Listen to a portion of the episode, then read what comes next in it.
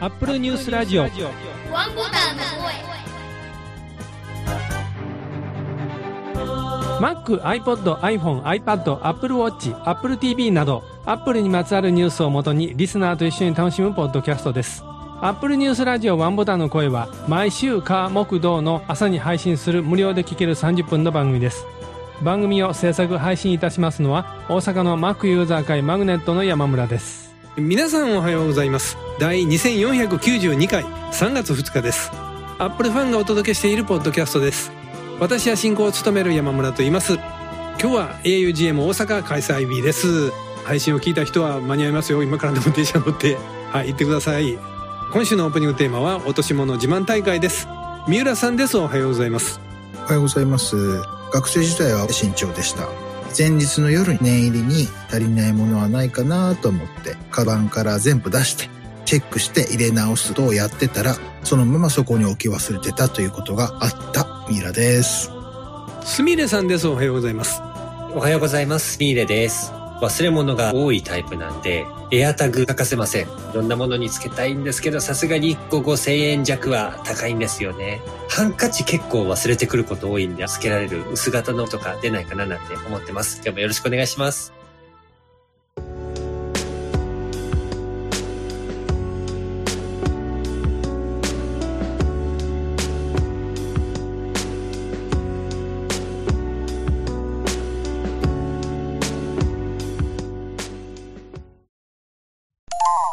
2024年最初の augm 大阪開催のお知らせです。2024年3月2日土曜日、会場は三和建設株式会社人づくりホールで、阪急重曹駅から徒歩で7分、御堂筋線西中島南方駅からだと徒歩9分のところにあります。時間は10時から17時45分で、途中入退場が可能です。参加費は無料ですが、必ず申し込みサイトから参加登録をしていただく必要があります。開催終了後6時半から姫故郷味の旅で懇親会を行います。懇親会会費は5000円で、こちらも申し込みサイトから参加登録が必要です。当番組ページにもリンクがありますが、augm 大阪のオフィシャルサイトにも申し込みページへのリンクがありますのでご覧ください。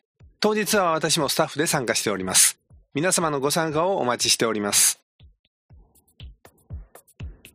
ブログ気になる気になるにあった記事です。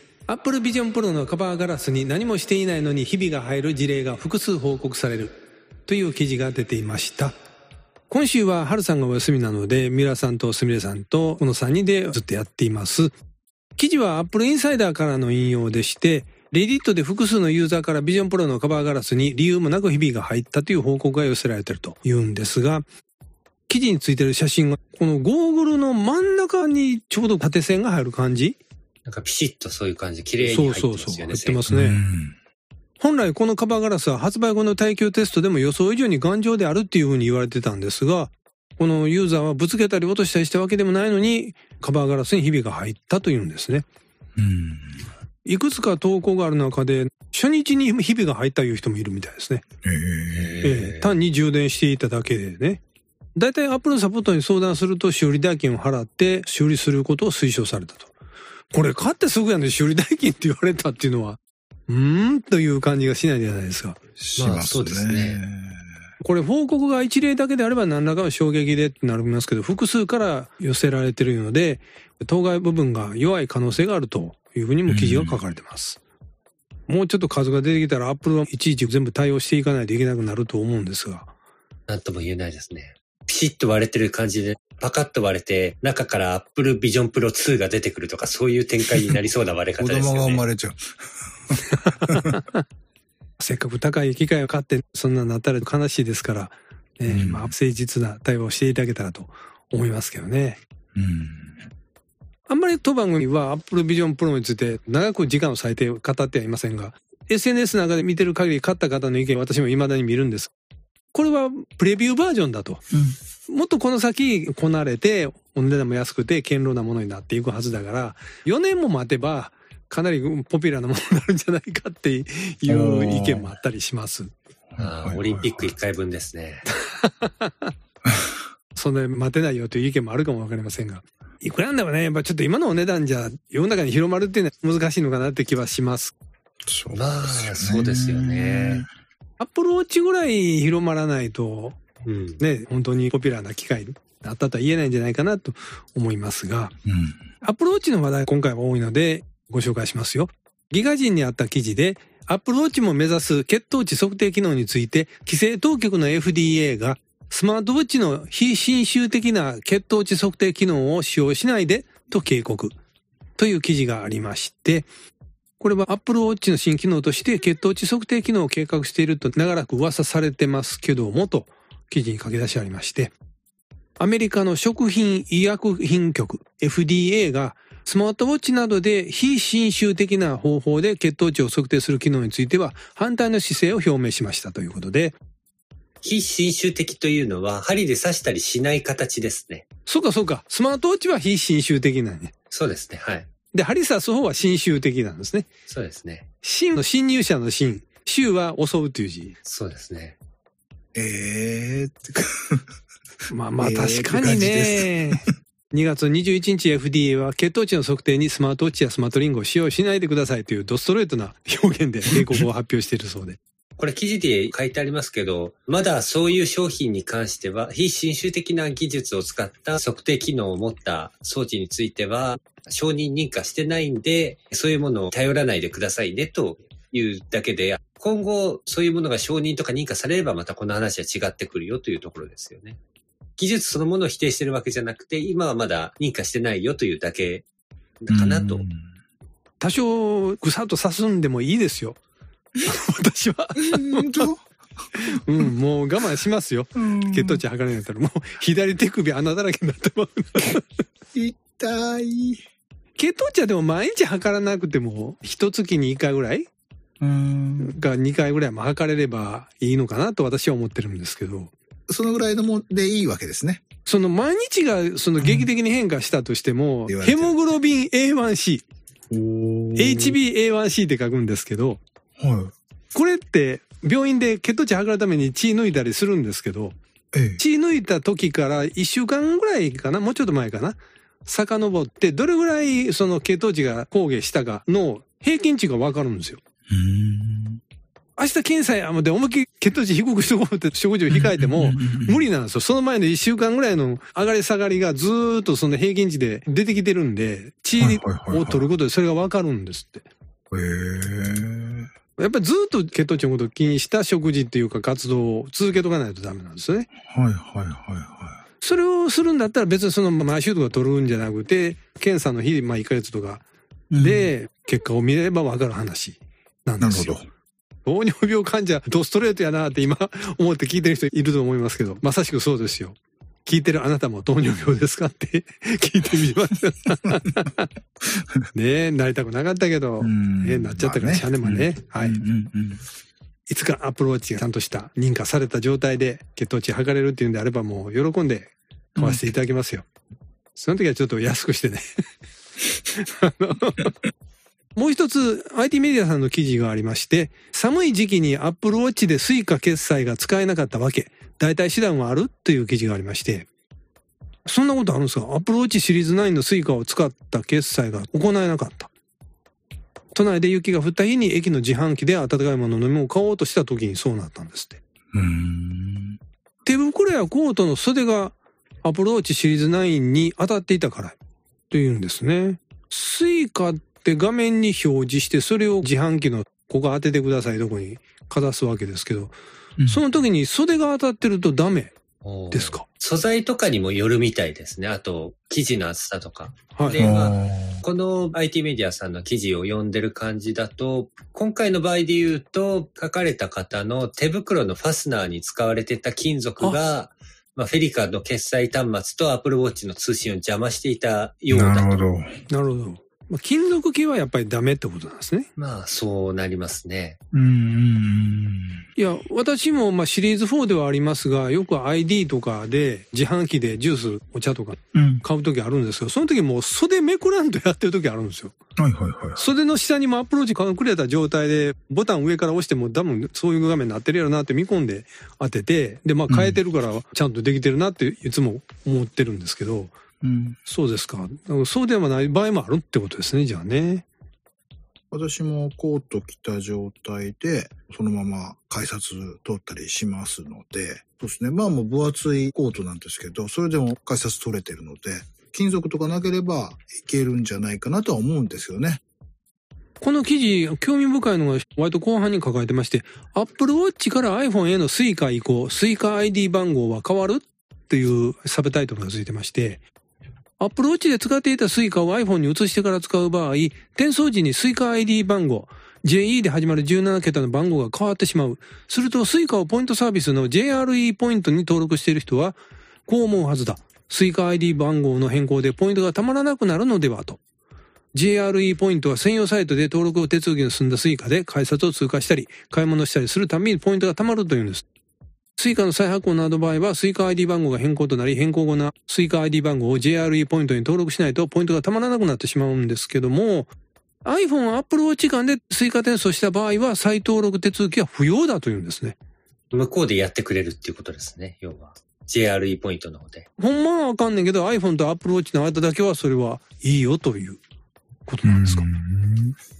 JRE ポイントについては、これで OK ということなんですけど、え私の実体験から来る話で一つ注意していただきたいことがあって、え。はい。東海道新幹線とかに乗るときの EXIC っていうサービスがあるんですよ。エクスプレス予約っていうんですけど、ああれのカードとして Apple Watch の Suica を紐付けてる場合は、はい。iPhone に転送したり iPhone から逆に Apple Watch に移したりって言って番号が変わってしまうと新幹線に乗れなくなるんで、はいはい。そっちは手動で再登録しないといけないんですよ。乗れなくなるのは、先に Apple Watch に置いてる時に予約を取って、で、はい今度乗るまでに iPhone に移してしまったりしたらそうなるってこと？そうですね。乗るまでうんに要は番号が変わる状態になっちゃってると、うん違う IC カードだって認識されちゃうんで乗れなくなっちゃうと。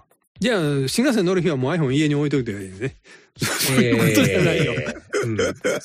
で、なんでそんなことが言ってるかというと、さっきも言ったように実体験で、私それに引っかかって、危うく新幹線に危ない。乗れないのか、あ、あなんとか間に合ったみたいな、そういうことがあったんで、なんでまた乗れるようになったんですか？いや、その時は Apple Watch から iPhone に一度移してたことがあったんで、もしかしてその時に番号変わったかなと思って、もう一度番号を再確認して、登録し直したんですね。その場でアプリ起動して。はい。それで改札通過できるようになったんですけど、はい。はいあれ本当にギリギリに駅についてたりしたら完全にアウトだったんで、んんなので Apple Watch で EXIC を Suica で使ってるって方は、このあたりはちょっと気をつけてください。うんうん結構うっかりやりがちなんで。なんでそんなややこしいことにしてしまったんでしょうね。っていうと、いや、その、この記事で言ったら、はい。その、記事の方は、これは普通に Suica 使うときでしょ、はいこれ。あの、自動販売機で。それは再登録手続き不要ってなってる。これは結局 JR 東海と JR 東日本って別の会社だからなんですよ。ああ、そういうことか。はいうん JRE ポイントっていうのは、JR 東日本がやってるサービスで、で、 Suica のカード自体も JR 東日本のシステムなんで、うんそれであれば、同じ社内なんで、よろしくやっていけるということで、こっちの方でじゃあカード番号を勝手に変えとくから再登録やっとくでってうん言ってくれてるんだと思うんですけど、エクスプレス予約をやってる JR 東海さんは別の会社なので、ええここまで面倒は見てくれないよと。それは許せませんね。もう JR 東海許せませんね。いや、やっぱ全全部もう一度くっつけて国鉄に戻そうぜとかそういう感じで、あ、もう、思ってしまう時今後もありますけど JR ね東海を利用しないでおきます、私も。いやいやいやいや。どうやって行くねん、東京とかって思うでしょ？まあスーパーカブがあればどこでも行けるんですよ。3日あれば東京行けるんですよ。遠いわ。もう3日かけてね、東京行った時、ええ東海道53次でこんな感じかなって思いましたよ。ほんまに。倒れしんそうどーと思って、もうそりゃそうですよねまあ人間の足じゃないけど、それでも一日中乗ってたらしんどいもん。ほんまに。そうね。そう、明日もこれすんのかって思った。行ったわよ。またこれやって帰らなあかんのかって思って。ってことは往復で6日間だから、そう6日間ざっと1週間ですよね。そう。バイク好きやからね、昔からそういう一週間乗るのもあるんですけど、うん株はね、しんどいの。排気量小さいから、一日乗ってたらほんとしんどいの。で、まあ、アップルウォッチに関して、えっ、と、こういう記事もギガ人さん出されてました。アップルウォッチがハッキングされたという投稿が、アップル公式コミュニティで賛同多数で注目を集める、ゴーストタッチの可能性も、という記事で、アップルの公式のサポートコミュニティの上で、アップルウォッチウルトラ2がハッキングされたという投稿が注目を集めているというんですね。同じ被害に遭ったというユーザーも複数人、ここのサポートに集まりました。問題を投稿を行ったユーザーさんは、Apple Watch の触覚フィードバックが作動しているのに気づきました。ウォッチを見ると誰かが私のワークアウトアプリやヘルスケアアプリ、写真アプリを見て個人情報を盗もうとしているようでした。私がホーム画面へ戻ろうとボタンを押すと、ハッキングしてきた攻撃者は仮想キーボードで We are in control。我々がコントロールしているという画面に入力していました。その後、攻撃者はアラームをセットして私の位置情報を確認しようとしました。と、受けた状態をずっと説明していたようです。攻撃者はパスコードの入力をミスしたため、アプローチは1分間ロックされ、その後、工場出荷状態に戻すことができましたという旨を寄せる方がいたということです。それに対して60件も私も同じような症状を経験したという人が現れました。他の方もシリーズ9でも同じように寄せた方がいるようです。シリーズ9とウルトラ2では、アップルウォッチはゴースタッチっていう現象が報告されてて、アップルはその問題についても調査中ですって言ってます。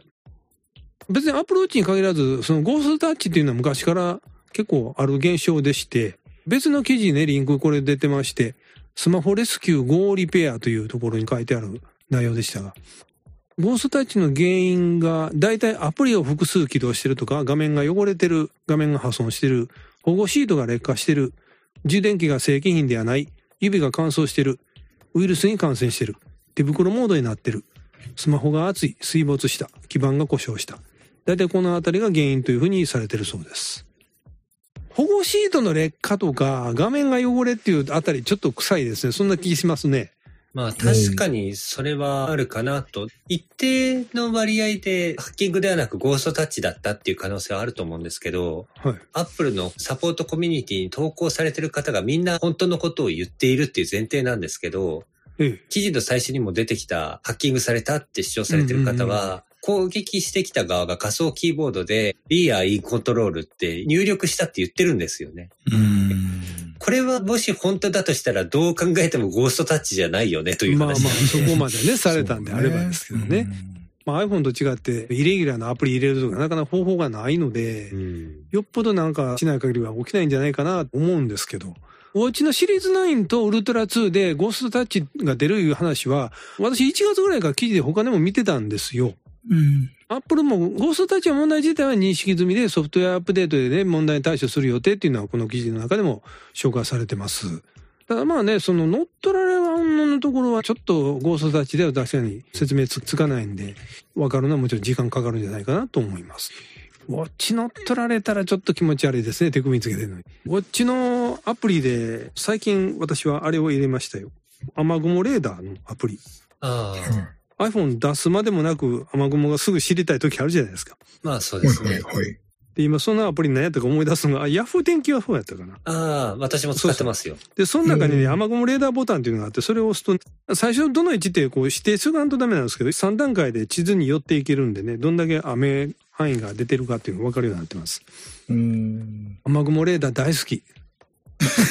そうなんですね。もう雨降られるの大嫌いやし、傘持つのも嫌やから。はいはいはいはい私は最近ヤフー天気予報の花粉情報を気にしてますね。ああ、それは大事だ。ねね今年もついに花粉の季節に入ってしまったんで、もうなってる人いますもんね。うんこの間耳鼻科行って薬もらってきて、だいぶ楽に過ごさせてもらってますね。すぐ効きます、私が今もらってる薬は1日1回で、ではい眠くなりづらくて、いつ飲んでも構わないというやつなんで、えーなかなか面白いですよ。いつのそうなんですよ。病院じゃないと処方してもらえないみたいまあなんですけど、ね。うん。うんうん。鼻に関するお薬って、大体眠くなるじゃないですか。私のもらった薬も、うん。絶対眠くならないわけじゃなくて、中には眠くなる方もいらっしゃいますというふうには言われたんで、なるほど。晩寝られへん時あれ飲んだらええかなっていつも 逆にね。あーでも、鼻は治るし眠れるし最高やなと思ってたんです私去年まで使ってた薬は本当に眠くなっちゃうタイプで、はいうん逆に眠くなるんで、寝る前に飲んで、ね、眠気を実際に寝ちゃうことでやり過ごしてくださいってうん言われてたぐらいなんで、うん寝つきの悪い時なんかにも、はいはい。変な言い方ですけど、睡眠薬代わりになっていった部分も結果としてあります、はいはいはいはい。うん番組で何度も言ってますけど、私はそういう花粉症が治ったんで、やっぱり治る人もいるっていうことを知っていただけると、皆さんの希望にはなるのかなと、私は思ったりするんですけど。うん。言ったことあるかもしれないですけど、なんかテレビで見た話で、お坊さんが花粉症にかかりにくいっていう話えが、、なんでなんで？あの、もともと、まあお坊さんって当然お寺に入ってまず修行するわけじゃないですか、一人前になる前で。はいはい。はいうん。修行に入る前は鼻がもうムズムズして普通に花粉症だった方が、うん。お寺で修行してる間に出てくるのってい。わゆるまあ精進料理というか、お肉がほぼない料理なわけじゃないですか。野菜中心の。で、そればっかり毎日食べることになって、いつの間にか花粉症が治ってたみたいなケースが結構あるみたいで、食事療法ってことですか？そう、そういうことみたいですね。うん。あくまでそたまたまそういう人がよく見られるという話らしくて、因果関係まではちょっとわからないですけど、そういうこともあるらしいので、そりゃ野菜苦手で全然食べてない私なんかぐしゅんぐしゅん言うわけだななんて思いながら見てたんですけどね。うん。木魚の音と因果関係あるじゃないですか。いやいやいやいや。い適当言い過ぎ。や、そしたらあれじゃない？お、お勤めしてる間しか聞かないじゃないですか。木魚叩いてる間だけ鼻止まって、困ったら木魚叩いたら治って。すいません、放送関係の方申し訳ございません。ふざけまして。最後に iPhone マニアさんからの Apple Watch の記事もご紹介します。Apple Watch ストレスにさらされるアプリ開発者のメンタルヘルスを警告という記事がありまして、ストレスフルな職場で働いていた iOS アプリの開発者の男性が Apple Watch からの警告をきっかけに医師に相談したところ、ストレスが原因と指摘され、退職して健康状態が改善したと報じられています。これは皮肉な話で、iOS アプリやから、ひょっとしたら Apple Watch に関するアプリも作ってらっしゃったのかな？わかんないけど。うん。わかんないけど。で、25歳の男性で、インドのバンガロールというところをね、拠点とするスタートアップ企業で働いてたと。で、まあ、スタートアップ企業にはつきものかもしれませんが、深夜週末に及ぶ長い労働時間、非協力的な経営陣という職場環境が過度なストレスにさらされたと。スタートアップが全部が全部そんな過酷なひどい状況とは私も言いませんけど、やっぱりどんな企業でも創業時って、とにかく人一倍苦労はあるじゃないですか。うん。だからそういう現場が生まれる可能性はあるのかなと思うんですが、アップルウォッチからの高い心拍数の通知を受け気分が悪くなり、回復に数時間を要することも珍しくなかったと。で、お医者様に行ったと。えー、なんか YouTube で時々アップルウォッチの宣伝出てくるんですけど、うん。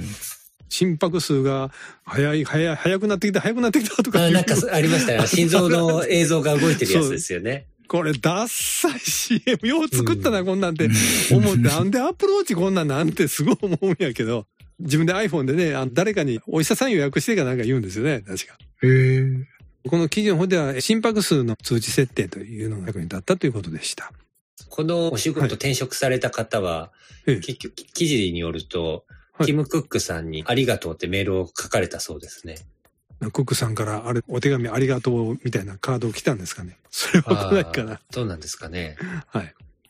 アップルウォッチはいつも体を気にして味方になってくれるなという感じがしますけどね。そうですね。もう一つ、すみれさんが書かれた記事をご紹介しますが、業界がもう揺るがされるような大事件なんでね、心して聞いてくださいね。はい。アスキー GP にあった記事です。肉の万世秋葉原本店閉店へ33年の歴史に巻く。ということで、笑っちゃいかんけど。肉の万世。これ、大阪に住んでる私でも肉の万世の名前だけは聞いたことあったんですよ。うん。で、多分秋葉原の万世橋の近くにあんねやろうなっていうぐらいの感覚でいたんですが、ずっと精肉店や思ってたんですよ。はい。さっきすみれさんに聞いたら、昔は精肉もやってたみたいな。そうですね。もともとは精肉店として創業してるみたいです、ね。はいはいはい。うん。秋葉原本店っていう限りは他にもチェーン店あるんじゃないであ、すそうですね。万世橋渡ってすぐのところに焼肉の万世があったり、かはいはい。あとまあ近くに3月の後半に別のお店がオープンしたりとかっていうのもあるみたいなので、ほなまあ別になくなるわけじゃないですね。そうです。万世そのものがなくなるわけじゃなく、この秋葉原の本店だけまあ閉店しますよということですね。これは秋葉原を訪れる方にとってはファンが多かったってこと？そうですね。あの、インパクトはでかいですよね。私も一回食べたことありますけど。地上10階、地下1階の全部で11フロアあるビルで、はいもともとまあ、マーセイさんの自社ビルだったんですよね。うん。全フロアが最盛期には、マーセイさんの直営店の肉料理店で埋まってるっていう状況で、まあ、俗に肉ビルとか言われてたんですけど、はいはいはい。あ、そうですか。で、はいなんか営業する店舗は以下の通りって言うて、万世麺店。そうですね。これ、まえ、そのビルの中にあるのこれ？あ、ビルの中にありますね。はい。で、えっと、コンビニ。コンビニって今度肉の万世さんがやってるコンビニがある。あ、なんか、肉の万世さんがどうやらやってるらしいローソンだったかな。肉いっぱい置いてるコンビニがああ、る。でも、マンカツサンドとか、カツサンド系とか、万世さんの商品も置いてたはずですよ、確か。3階洋食店、4階洋食店っていう。3階も4階も同じ洋食やってたんですか？そうですね。違う洋食？ちょっとそこまではわからないんですけどう、ん明日確かめに行ってください。あ、でも 私、一回行ったことあるんですよ。3階だったか4階だったか、どっちだったかちょっと忘れちゃいましたけど、レストランですね。本当に一般的な。フ 説明わかりにくい。ァミレスよりはランクが上だけど、高級料理店というほどではないみたいな、そういう感じの立ち位置。昭和のレストランにありがちな丸テーブルに白いテーブルクロスがかかってて、はい。うん背中の高い椅子がそこにこう4つ。そんな感じですよ。はい。コロナ禍の影響で段階的に営業縮小。2021年にはビルの所有権も日鉄工和不動産へ売却されたという。細かく調べましたね。頑張って調べましたよ。ビルが売却されたっていうのは、ちょっと前に話題になってたんで知ってはいたんですけど、美味しいんですか？美味しいって 美味しくないわけないと思うけど、美味しいんでしょ？でも。この辺は好み分かれるところだと思いますけど、私は全然ありだと思いましたよ、やっぱり。肉の万世さん、牛の顔書いてあるんだけど、はい。牛だけ？あーちょっとそこまでは分かんないですね。いやもう肉っていうぐらいやから、鶏でも豚でも何でもやってんかなって思ってんけど。私もちょっと行ったことなくて、外から見ただけなんですけど、万世麺店さんの定番メニューは確かパーコー麺だったはずなんパーコー麺で、豚ですね。万世クラブとかね。今ホームページ見てます。うんあ、洋食すごい。鉄板、ハンバーグ、ジャンボハンバーグとか。うん。なんか3階から電車がよく見えるところがあったんですね。目の前がちょうど中央線の線路が走ってて、あ道路挟んで向かい側が今は飲食施設とかが入ってるんですけど、もともと万世橋っていう駅があった場所なんですよね。ー中央線の。で、その後、鉄道マニアには割と有名だった交通博物館に変わって、うんで、今は改装されて商業施設になってたりするんですけど、はいはいは万世って名前ももちろんその万世橋から取った名はいは前になってまあまあ地元やからね。そう。い。うんで、今回接待しちゃう秋葉原本店さんの場所で創業して、1949年かな？うん肉屋さん兼惣菜屋さんとして始まったのがスタートってこ3月25日に肉の万世秋葉プレイス店がオープンなんですね。と。別の場所に新しいお店がオープンしますと。おまあ、それと入れ替わるような形で、まあまあね。あの、すごいもん発見した。ウルトラマンカツサンド発売って書いてある。え？肉の万世ウルトラマンカツサンド。一箱850円。ああ、これ山村さん行くしかないですね。あらまあ。でも箱がウルトラマン書いてあるだけやしな。もうちょっとな中工夫欲しいな、これ。秋葉原本店とローソン 3F 万世橋本店だから、この秋葉原本店の場所でしか売ってないってことですから、おお店辞めちゃっったら多分買えないですよ、これ。関西ないの？関関東だけ、店舗情報を見てみましょうかね。見たら福島、栃木、千葉って書いてある。うんああ、そうです。関東圏、プラス福島をね東北と含めて、静岡もなさそうですね。本当に関東プラスアルファぐらいそうですね。そうですね。それで、来週はすみれさんが3階4階の洋食屋を食べてきた話を レポしていただきます。経費で落ちるんだったらぜひ行きまそんなすね。ないです。遠藤さんは、無事三浦さんのアカウント見つけられたんですか見つけられたんですかねはいはい、あれです。わざわざメッセージもいただきまして、ご丁寧に。え、はいはい私も、え、本物ですかと。えいや、うん、そそ疑いませんでしたけどね。お互いフォローし合って挨拶までさせていただきました。ありがとうございました。ああ、よかったですね。シャープ OBT からは、釣り人さんから、マック関係の雑誌、今はマックファンを読んでいる。学生時代によく読んでいたのはマックパワー。マックパワーか。ああ、何もかもが懐かしい。これアムロが最後言うやつちゃうの。ああ、いや、何もかもが懐かしいは宇宙戦艦ヤマトじゃないですか？あ、ほんまに？地球か何もかもが懐かしいって。なんかそんなセリフありましたよね。ごっちゃになってんだよ。あ、やっぱり宇宙戦艦ヤマトですね。あ沖田さんが言うんでね。はい。ギコボシさんから、音声検索しようとした瞬間、くしゃみが出る。ヘイシリで検索される。日本人にとっては変な字面と。ヘクションか。ヘク大魔王シーですね。え、シリなるかな？そんなん言うたらうちのシリが、うんハクション大魔王知ってますか？名前だけは。はいはいはああ、見てはいなかったか。さすがにリアルタイムじゃないんで。うん三浦さんは知ってる口ですか？い。ああ、まあ知ってますね。まあリアルタイムじゃないとは思うけど、うんいろんなバージョンあるじゃないですか。ん？バージョン？新しいやつも。ああああ、リメイクされたのかなあれは？リメイクされてますあよね。の、あくびちゃん何だけのアニメが作られたのは知ってますけど。はいはいはい。うん何度かされているはずですね。はいはいそのどっかを見てたような気はします。はい。まあ、普段壺の中にいて、で、その壺のそばでくしゃみする人がいたら、その人がご主人さんなんです。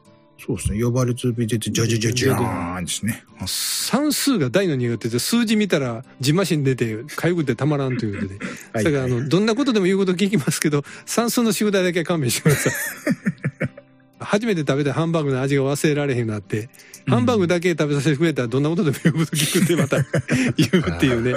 もうそう優柔不断な魔法使い、ね。うん。あーやっぱりちょっと肉の慢性に連れてかないとダメですね、これは。そうですね。あの頃はあのそういう誰かを呼んできてっていう居候タイプの話の漫画が多かったですけども。はいまあ、ドラえもんも居候ですよね。そう冷静に考えたら。うんで、この間思ってたんですけど、お化けの九太郎多分すみれさん知ってると思いますけど、はい。そのドラえもんまでの間にテレビアニメ化された藤子不二雄作品いくつかあるのはご存知ないですか？いや、そこまで詳しくはわかんないですね。まず怪物くんとか、ああ、はいはいはい。パーマンとか、ここまではね、知ってる人割といるんですよ。はい。で梅干し殿下がいきなり知名度下がるんですよ。あ、名前は知ってますよ、梅干し殿下。梅干し殿下あたりで、壺から何でも発明品出すんですよ、便利な動画。はい。うんうんそっから多分ドラえもんに行く流れかなと私は思ってるんですけど、うん。それまではそんな発明品どんどん出すような作品はあんまりないんですよ。うん規定列大百科はどのフェーズなんもっでしたと後ですよね。もっと後なんですね。ドラえもんも後ですもんね。あそうなんですね。何を藤子不二雄論に喋ってんねやろね。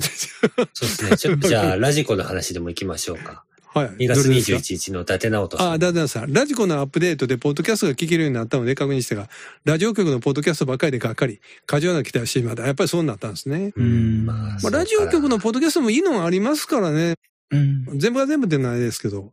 ララジオ局も最近は本当に CM 苦労なさってますね。ほとんど局の番宣しか出てこない。ああ、そうですか。あらま。ねだからスポンサーもラジオはつきにくくって、うんね、大変なんだろうと思いますけどね。我々も自分たちの番宣を自分たちの番組で流しましょうか。いてみそれは全然広まれへんがね。すみれさんとかみるさんは関東やから、関東のラジオは聞けるわけじゃないですか。ふそうですね。普通にラジオやっぱ TBS とか日本放送とか、はいはいはい。FM 横浜とか聞いてますね。ね、やっぱ聞けるでしょ？うですね。うん。で、みるさんも関西でラジオ聞いてたことあったかもしれないから、うん。テイスト違いますよねい。やーもう全然違いますよね。ねノリが全然。そうんアップルニュースラジオワンボタンの声では皆様からのコメントをお待ちしております。2月のテーマは Mac と iPod、iPhone、iPod、Apple Watch などの40年前。当然40年前はマック登場でワクワクしていました。とか当時はまだ若かったので無理して働いてお金を貯めてマックを買いました。とかのお話をお待ちしております。次回の配信は3月5日火曜日を予定しています。それでは次回の配信まで。オーバー。